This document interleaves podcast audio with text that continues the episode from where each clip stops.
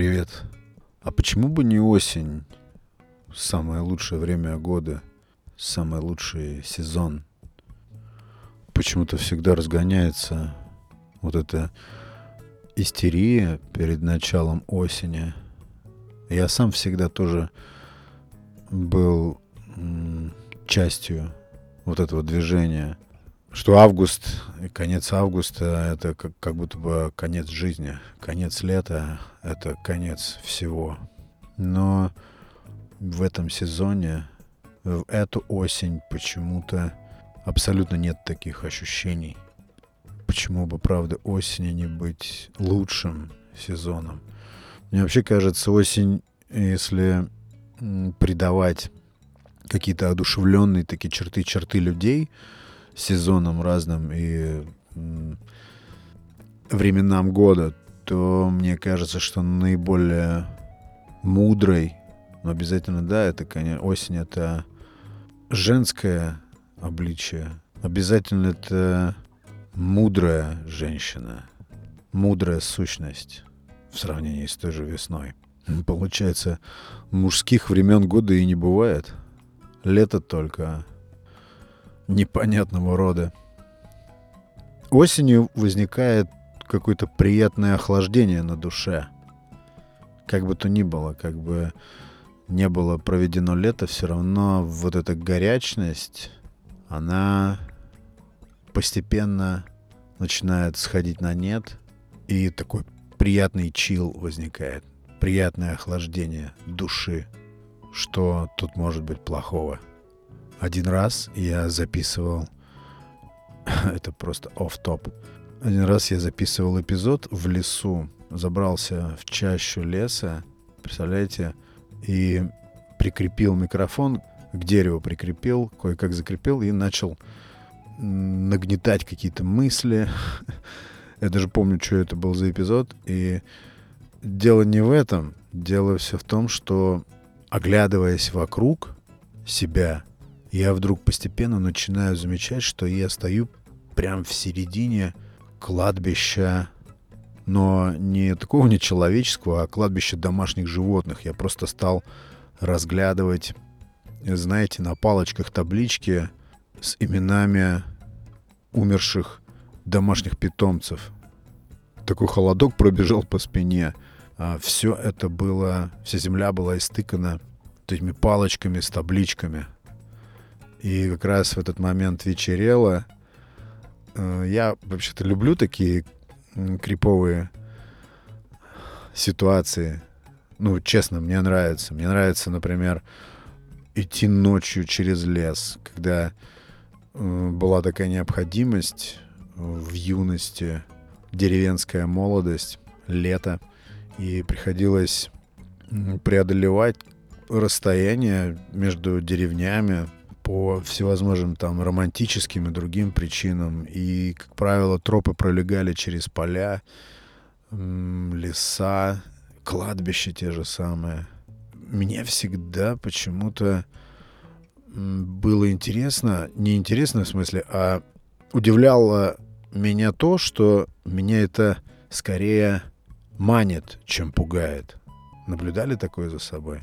Не знаю, от кладбища, допустим, от того же ночью исходит для меня, чисто вот в моей картинке, в моем видении, кладбище настолько эстетически молчаливо, когда вот я сейчас вспоминаю, да, 16-17 лет мне, я иду по дороге из одной деревни в другую, примерно 7 километров между ними, ты знаешь, что тебе не встретится ни души, ни навстречу, никто тебя не догонит. Мертвая тишина. И вот когда ты равняешься с кладбищем, и оно, кладбище, как правило, слегка мерцает вот, этими, вот этой всякой кладбищенской мишурой, отсвечивает разными вот этими блестящими поверхностями, крестами — Особенно если полнолуние. Ну, не знаю, это завораживающее, такое благоговейное ощущение. Есть, наверное, в этом и страх какой-то, но больше в этом, наверное, все-таки такого умиротворения медитативного от созерцания кладбища в полнолуние. И вот я когда стоял среди этого кладбища домашних животных, тоже какое-то интересное ощущение испытал в сумерках. А и прикол в том, что подкаст у меня не получился, потому что, оказывается, я просто разговаривал и микрофон ничего не писал. Кто-то взял его, там, сбил мне все настройки, и красная лампочка горела, но он ничего не писал. Вот так вот нелепо все это выглядело. Стою посреди кладбища домашних животных и нашептываю что-то в выключенный, вернее, не пишущий микрофон. Один раз, я не знаю, может быть, я уже рассказывал, это тоже такой момент из, э, деревен... из цикла деревенских историй. Их у меня много. Ну, это просто штрих. Но почему-то сейчас мне вспомнилось это. Мы как-то сидели в одном доме, ну, в общем-то, на одном конце деревни. И мне нужно было зачем-то э, сходить в мой дом. Срочно нужно было пойти. Это была ночь. И я, честно говоря, с удовольствием свинтил для того, чтобы именно пройтись по пустынным улицам деревни. В эту ночь небо было э, невероятно звездным. Я, я это подсек еще, когда мы только пришли туда в гости, и мне очень захотелось одному прошвырнуться по деревне, пройтись, и я как-то был очень сильно настроен. Честно говоря, ничего необычного в этой истории сейчас не будет, просто я очень хорошо помню ощущение, если вы что-то такое испытывали, вы точно это дело подцепите, поймете, о чем я. Я пошел по дороге, а, еще было туманно. Во, я очень люблю, когда очень плотный густой туман в тех местах. Я иду по дороге и решаю вдруг остановиться посреди дороги. Вокруг ни души, и я поднял голову и стал смотреть на небо. Вот здесь я словил, ну не знаю, назовем это приход. Меня вот это звездное небо настолько очаровало, я настолько глубоко впал, знаете, в оцепенение. У меня такого ни до этого, ни после не было, как я не пытался повторить потом. Я, знаете, испытал ощущение, как будто вот это звездное небо меня всасывает, как будто оно меня поедает. Вот такое было ощущение. Это было оцепенение, самое лучшее слово, которое здесь можно подобрать. То есть я понимаю, что я... Может быть, это мой собственный был какой-то гипноз. Может быть, это действие именно вот этой всей звездной сферы. А небо звездным было настолько, что не различались даже вот эти все стандартные наборы созвездий, которые мы очень часто видим. То есть это было, ну, был август, и настолько оно плотное было звездное небо, что аж в глазах плывет. Я трезв был, как стекло. И, кстати, справедливости ради хочется, может быть так, а может не так. Мне кажется, что в такие состояния можно впадать только в трезвом состоянии. Ну, потому что если ты изменен, если ты в таком расширенном э, сознании э, после ядика какого-то, то тебе, мне кажется, особо не до звезд.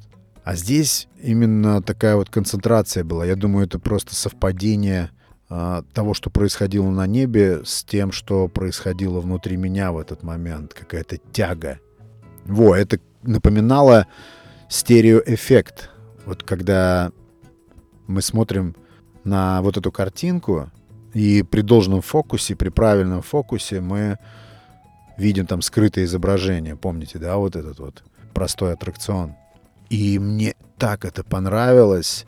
Такие моменты еще бывали у меня, когда похожие моменты, когда э, смотришь на море. И, конечно, на каком-то участке берега, где нет людей. Или на большую реку. Да, наверное, когда смотришь на что-то вот именно обширное. Я думаю, в такие моменты особенно ты понимаешь, насколько мы все-таки мелкие, насколько мы но при этом мы часть всего этого, неизбежно. Этот причудливый танец молекул, как кто-то сказал. мы не умираем, а просто перетанцовываем в какое-то другое качество и просто меняется форма. Да, причудливый танец молекул. Раньше я так любил сидеть в машине, особенно после какого-то долгого перегона или просто когда по городу намотаешься, сидеть в машине и слушать какую-нибудь интересную передачу по радио. Без сил, когда ты не можешь уже выйти, дойти до дома. Это задача непосильная. Вот ты сидишь на волне и слушаешь радио или какую-нибудь крутую аудиокнигу с хорошим чтецом. Это прям особое удовольствие. Вообще сто лет не включал радио эфир, а когда включаю, то все, не знаю, все как-то скукоживается внутри, ничего нету толкового. Я, по крайней мере, не вижу. У меня, может быть, завышенные требования. Но да, на самом деле, это вот из серии «Раньше было лучше» красивые всякие вечерние, ночные передачи. Реальные какие-то люди дозванивались. И почему-то хочется быть уверенным, что это реальные люди дозванивались. Это все не было э, постановами, как сейчас. Ну, проще все срежиссировать, проще все заскриптовать, и вот тебе получается уже весело, забавно, не знаю, но вот этот эффект реалити, он куда-то ускользнул вообще. А раньше это было. Раньше это было. Было живо. Мне даже в школьные годы нравилась осень больше. Я за лето настолько успевал утомиться без всех вот этих вот школьных туз, что я уже шел на это с удовольствием. По-моему, сколько помню, никогда особо не было у меня никакого сожаления по поводу внезапно наступающей осени, как приговор. Наоборот, всегда какое-то оживление, новые движения, новые тетрадки, вот эти вкусно пахнущие. Осень еще такой щадящий, мягкий буфер между летом и зимой. Так все справедливо устроено. Ну, по крайней мере, в тех широтах, где я обитаю. Более-менее справедливо все построено, что зима не наступает внезапно. За этим строго следит осень. Плюс осень, мне кажется, еще э, период подбивания каких-то итогов, может быть, мысленных. Какой-то отчетный период, что ли. Ну, это понятно, что все условности, особенно когда итоги-то и нечем подвести. Сколько буду жить, столько буду думать или задумываться, пробовать понять. Понятно, что это бесполезно. Пробовать понять вот этот весь феномен времени. Вообще, насколько наше отношение ко времени влияет на скорость его течения или на то, что оно медленно идет – это понятно, что все это условность. Все эти сезоны, там, дни недели, месяцы. Это понятно, что все это наши лейблы просто. Но мы так живем, мы мыслим этими ярлычками. Мы так и кружимся на этой орбите, как нас приучили, и мы сами себя приучили. Осень все обнажает, как будто бы. Возвращает к старту после лета. Все это вращение в колесе с какими-то призрачными возможностями из него выскочить. Но куда? Осень освежает в любом случае. Счастье в секундах, маленьких острых, щедрое к детям, скупое для взрослых, липкой почкой набухнет долгожданной весной, чтобы осенью стать в костре горящей листвою. Люблю эти строки. Ну а закончить эпизод. Дима, я хочу... Дима, слушатель подкаста. С дальнего-дальнего Востока. Дима, очень приятно от тебя получать весточки. Всегда. И вот Дима про... про режим записи и выпуска эпизодов подкаста про периодичность высказался так, как не скажешь просто точнее. Я все пытаюсь просто отыскать формулу дисциплины выпуска эпизодов подкаста. А вот он сформулировал это как нельзя более точно.